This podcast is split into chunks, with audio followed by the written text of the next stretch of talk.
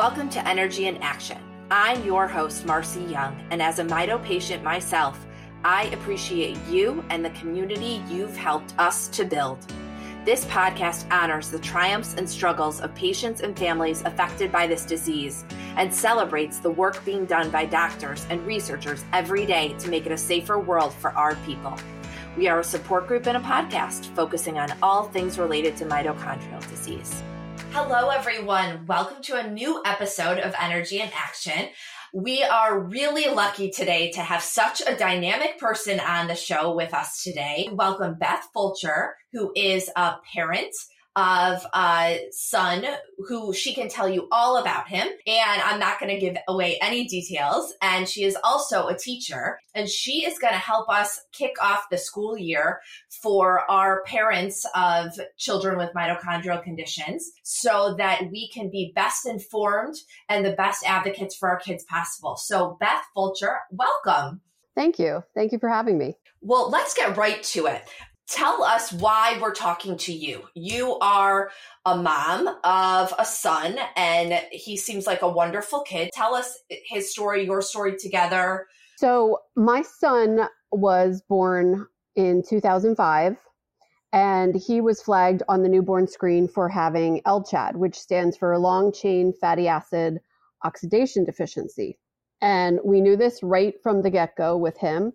And me being a teacher and having experience with students who have complex medical conditions, I knew that this was something that was going to impact his learning throughout his life. He just turned 18 over the weekend.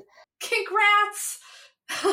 Thank you. How does that feel? I don't I don't know that world yet, but it sounds a little crazy. It's very surreal because now I'm getting all of these phone calls and reminder like, oh, you've been dropped from the portal. Oh, you can no longer speak unless he asks you to. So in the medical world, that's a little bit different than the educational world because the educational world doesn't care that he's 18 if he's still in a K to 12 perspective. So he's entering his senior year at a public high school. And we actually have our yearly 504 meeting scheduled for tomorrow. So that's kind of where we are with him. Great, great. So thank you for sharing that with us. And has he always been able to be in a mainstream classroom? And what has the landscape looked like in terms of advocating for him on an annual basis? The initial 504 meeting, have there been instances beyond that? So Luke has always been in a mainstream class, along with all of the other testing that goes in when you have a kiddo with complex medical conditions. There's also, you know, some educational testing and to see if they have any learning deficiencies. And Luke does not. His is purely medical. So we went in to his kindergarten year with documentation from Children's Hospital of Philadelphia saying that he will need some special accommodations just throughout the day to keep him healthy and safe. So we started the process, and once you are approved for the process, it just gets renewed year by year. So you have an initial meeting at the beginning of every school year for your son. We do, yes. And different different districts may do it at different times throughout the year but because we knew this going in it's not like it's a new diagnosis right? You know some kids get diagnosed in january or december with a disorder but because we knew about this going into school and and me knowing the system i was very prepared. Over the summer i contacted the school had all of my documentation and went in for a meeting with with that school. Gotcha. Have you been pleased with the process throughout the school year that they've been able to accommodate your son without much further conversation with you? Yes. His school has been excellent. And I know that that's not the case with all schools, and I'll talk about that a little bit later. But his school has always been excellent. The only time we had an issue was in elementary school. I think he was in fourth or fifth grade and he had a substitute gym teacher, so PE.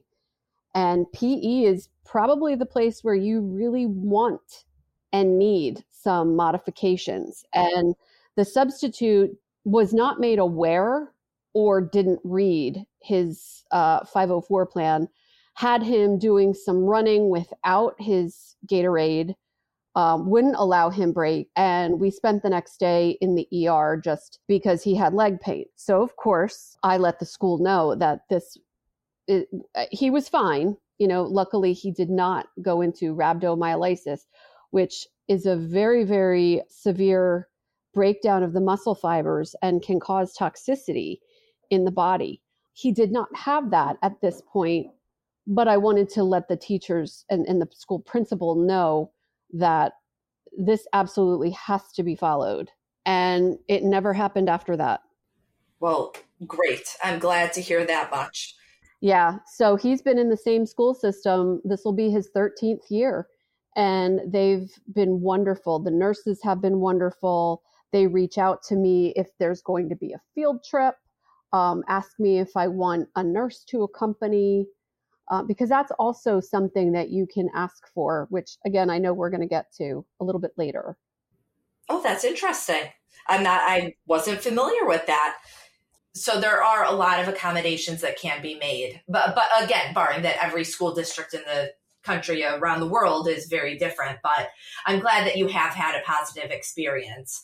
But I want to be able to share some insights, some nuggets of wisdom from you so that our parents in the Mito community can really be the best advocates for their kids as possible. So you are a teacher. Tell me what what you teach. Do you love your job? Is it stress? Tell me about it, and then we'll get into how we can help our community. So this is my 20 I'm be I'm entering tomorrow my 27th year teaching. Oh my gosh. That's awesome. I hope I love it. no, I do. I do. I love being with the kids. I, it's just it's very energetic. I feel like it keeps me young. I'm sure it does. Um, yeah, I know all the lingo, you know, and sometimes I even surprise my son when I say something and he's like, "What, you know about that?" And I'm like, of course. And, and, vice versa. I surprise my kids at school. Sometimes uh, I'll I'll say something like a catchphrase or a buzzword that I know from other you know older kids, and they'll be like, "You know that?" And I'll be like, "Yeah, duh." And so it gives me a little street cred with my kids at school. So you've been in the dis- in the same district your entire tenure of teaching. My entire tenure. A statement. That's awesome. Thank you. You know, when you're a teacher, you also have to do various trainings and things like that. And I have obviously my my bachelor's degree, but then I also have my master's degree in ad- administration. So it's like educational leadership. I've never put it to use. I've never wanted to become a principal because I really do love what goes on in the classroom at the at the ground level with the kids. However, through this journey, I'm I'm also I do the co-taught class. So there's two teachers in my classroom. There's me, who's the regular ed social studies teacher, and then there is a special ed teacher who also helps out. And we just kind of play off of each other. I work with all the kids, she works with all the kids so that none of the kids are identified as being special. It's not like I say, well, you have to be with her and you know, you're regular ed, so you come to me. We don't we don't do that. We just we all blend in. We all just kind of help each other. And like if I'm busy, I'll say go to Miss Seltzer, and if Miss Seltzer's busy, she'll say go. To... So there's no designation as who goes to which teacher. So in you know, in essence, I have to be.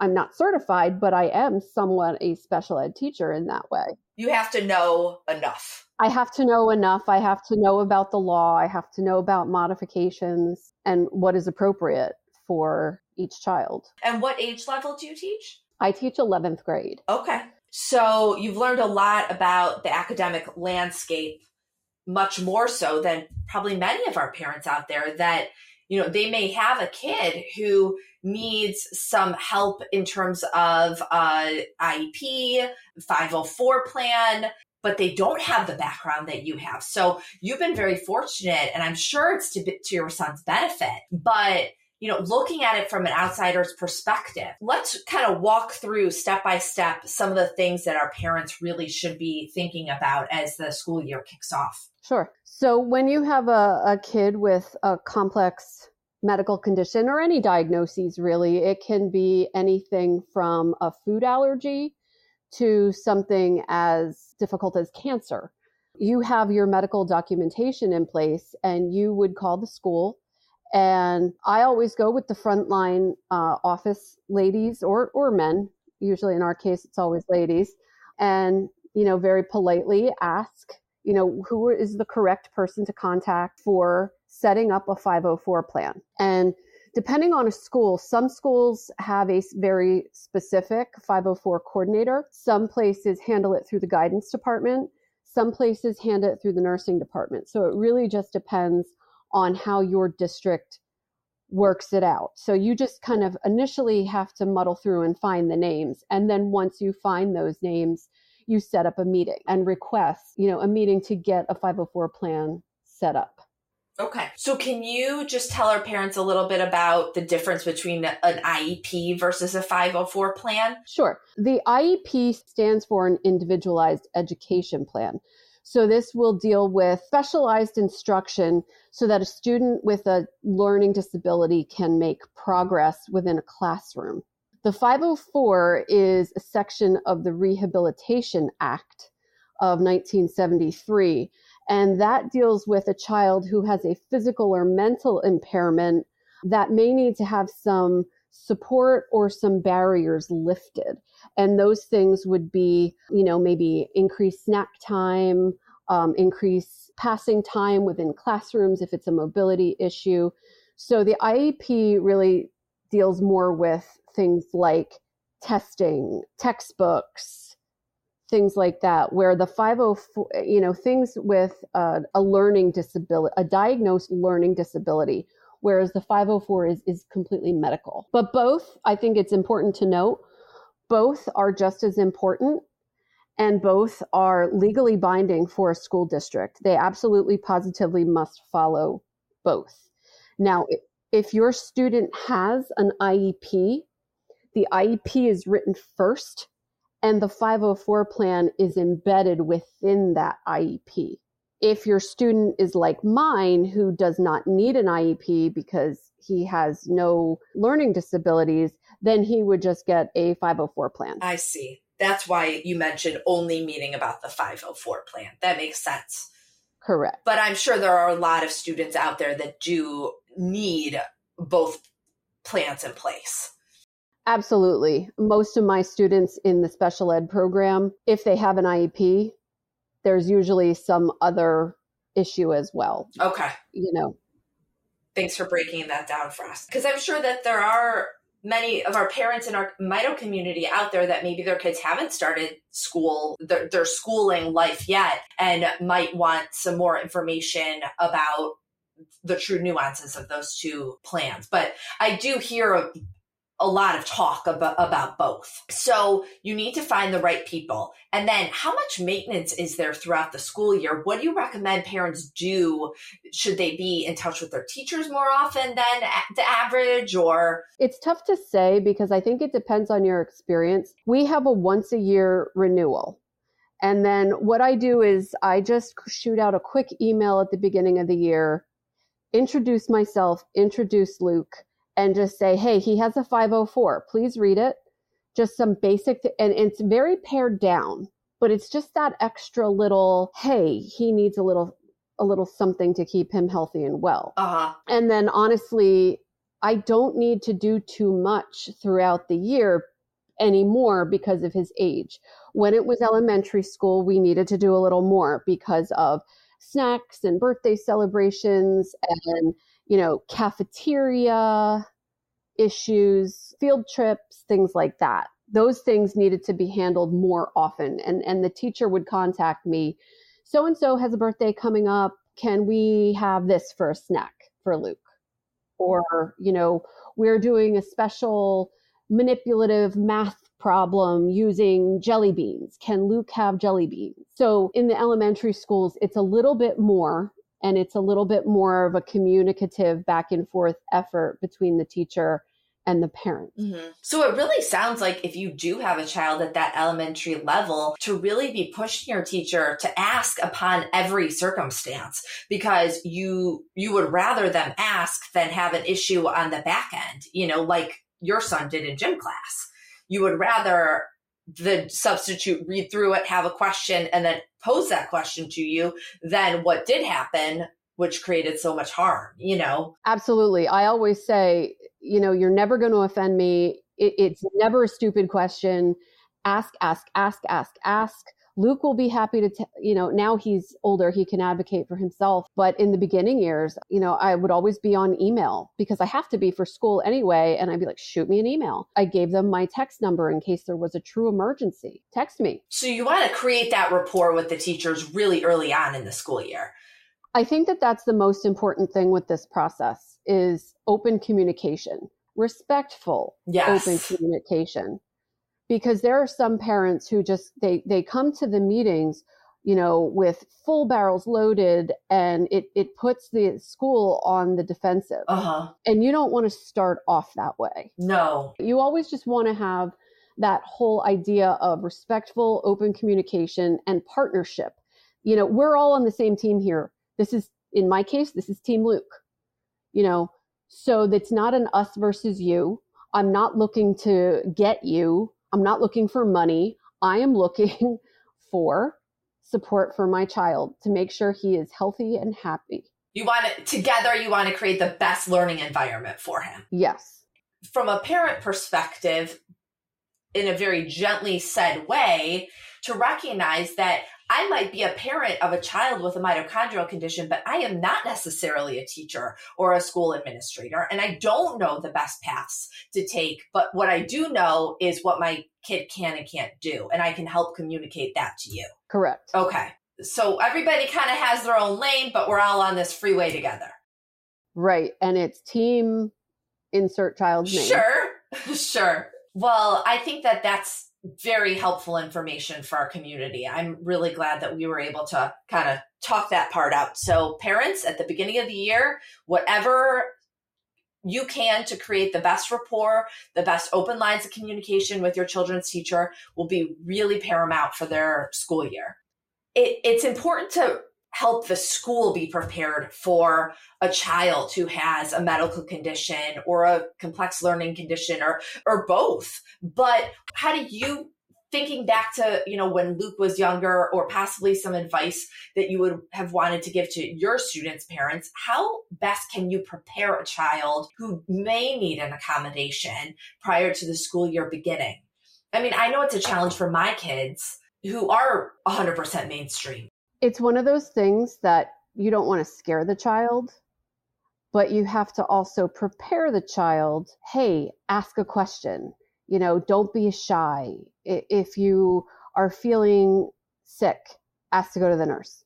You know, so just ask, starting very basic and small and age appropriate is important. Maybe even having that student have like a little sticker on their ID card or something that says, hey, I have a 504 or ask me about my 504. I love that idea.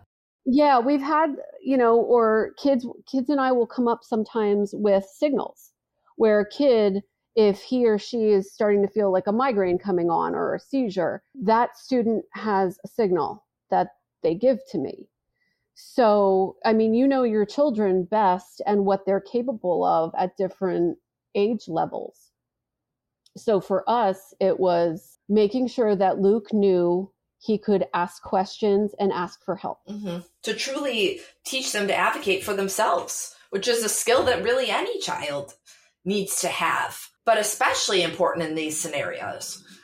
Right. On the flip side, as a teacher, I don't know you're experiencing rhabdo if you don't tell me your legs hurt. So I can't help you. I can't, you know, offer you to drink to, to drink more. I can't offer to take you to the nurse. I can't offer all of those things that are in that 504 unless I know that they're happening. I think the idea of a signal is so perfect because it creates that comfortability for the student, not bothering the lesson, not letting all the other students know that there's an issue with them with themselves, you know, but just something subtle to get their teacher's attention so that they are able to stay safe. Yeah, like um, I'm just thinking in, in top of my head, like a red card or a green card. Green card is a normal question. Hey, I have a question about this lesson or a, a silly comment.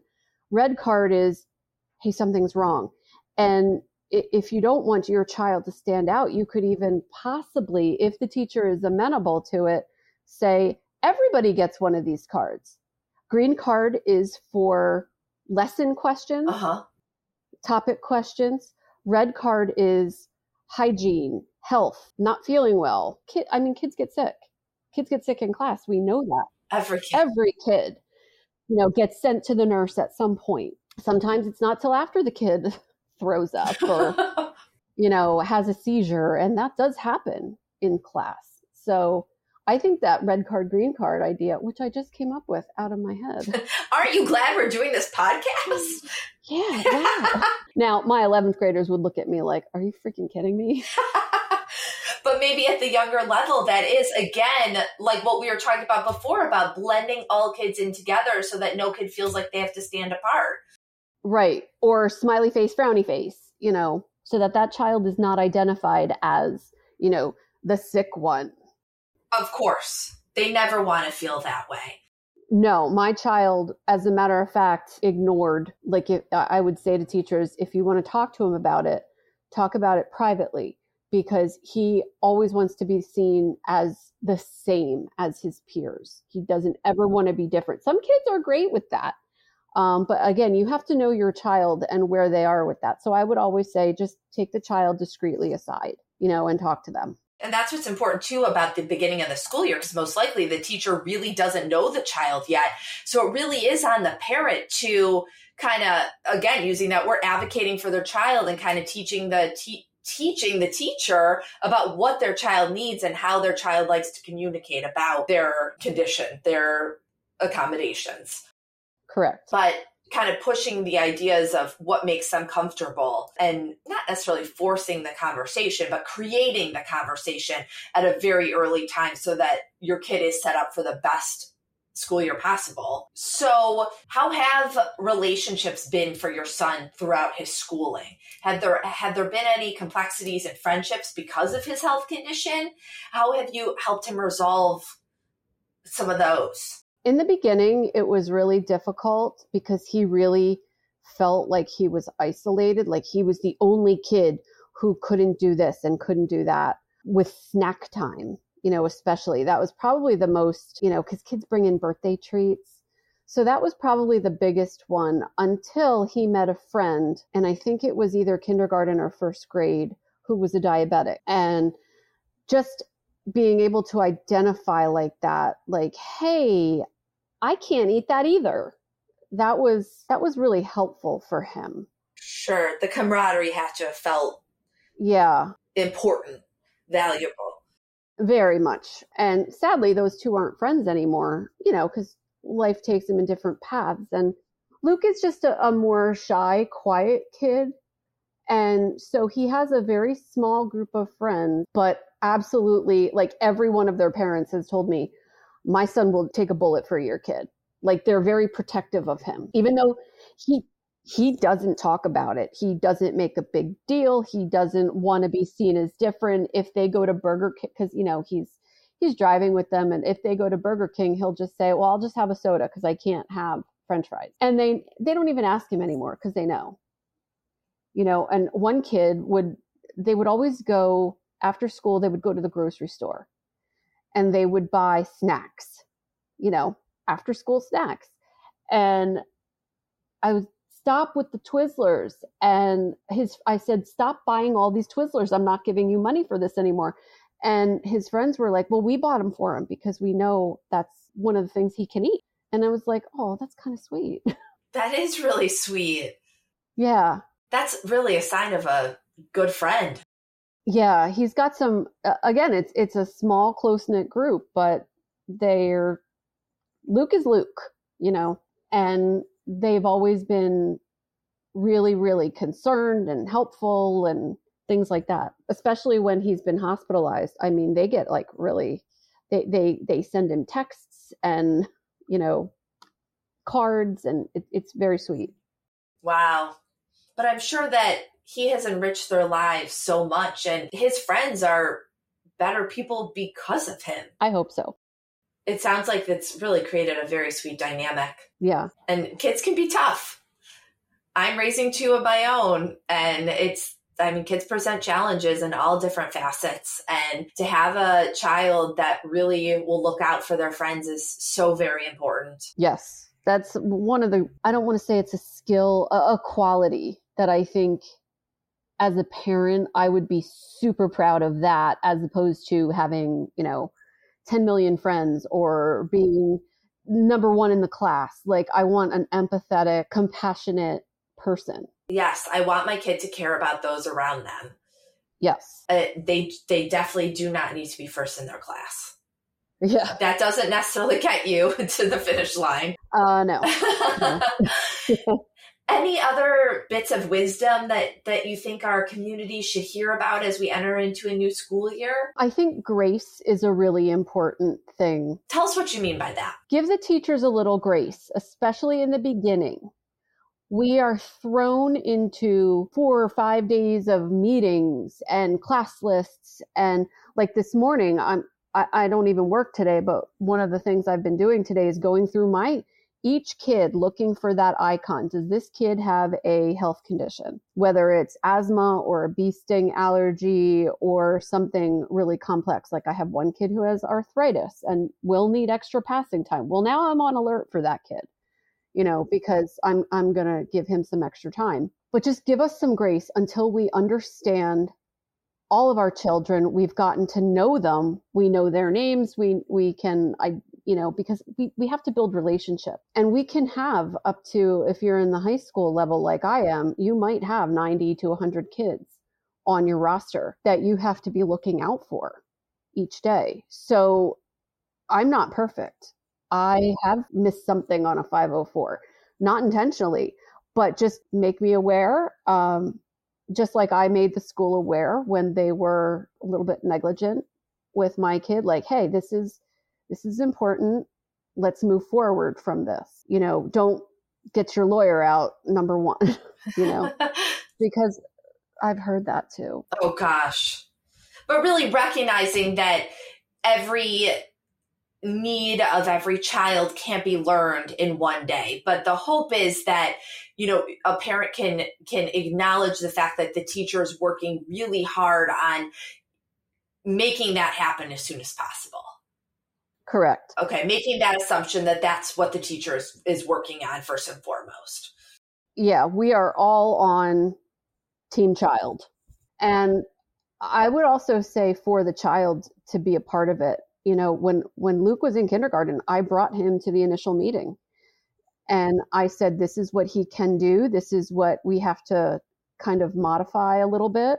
But he will do this and he will do that. And don't let him try and get away with certain things because that's probably so helpful to have your son on the it, he knows what's being talked about between his parents and his teachers so do you think most districts would be receptive to having the child in that meeting or do you think that's unique? I don't think it's unique because I have had meetings with the child and I've had meetings without the children. And I think it's a parent's prerogative to decide that. But I just know working with kids all my life, and I know my own son, you know, kids are going to get away with whatever you let them get away with. But if they know that mom told the teacher this, oh, yeah, I will get all my homework done. It might take me a little extra time, but I am expected to do all assignments, there's no question. There's no him going to a teacher. Well, you know, I have a 504, I get extra time. And extra time doesn't mean unlimited time, it means I have a specific amount of time. So I think being specific, being deliberate, and involving your child in the process, even from an early age, is really important. So everybody's on the exact same page such important advice. I thank you so much, Beth, for for taking time out of your last summer vacation day to to help our our mitochondrial family community because we are all in this together, just as you've been saying at the school level, but as a community too, we are all in this together. And you had insight and knowledge to share. And I so appreciate the fact that you took the time to do that. Well, thank you very much. I appreciate helping. Well, great. Well, hopefully your son and all the other kiddos out there have a wonderful school year. Thank you, Beth. Thank you so much. Thank you for joining us. I encourage you to browse other Energy in Action podcast episodes. I'm so inspired by the resilience of those in previous episodes, and I know you will be too.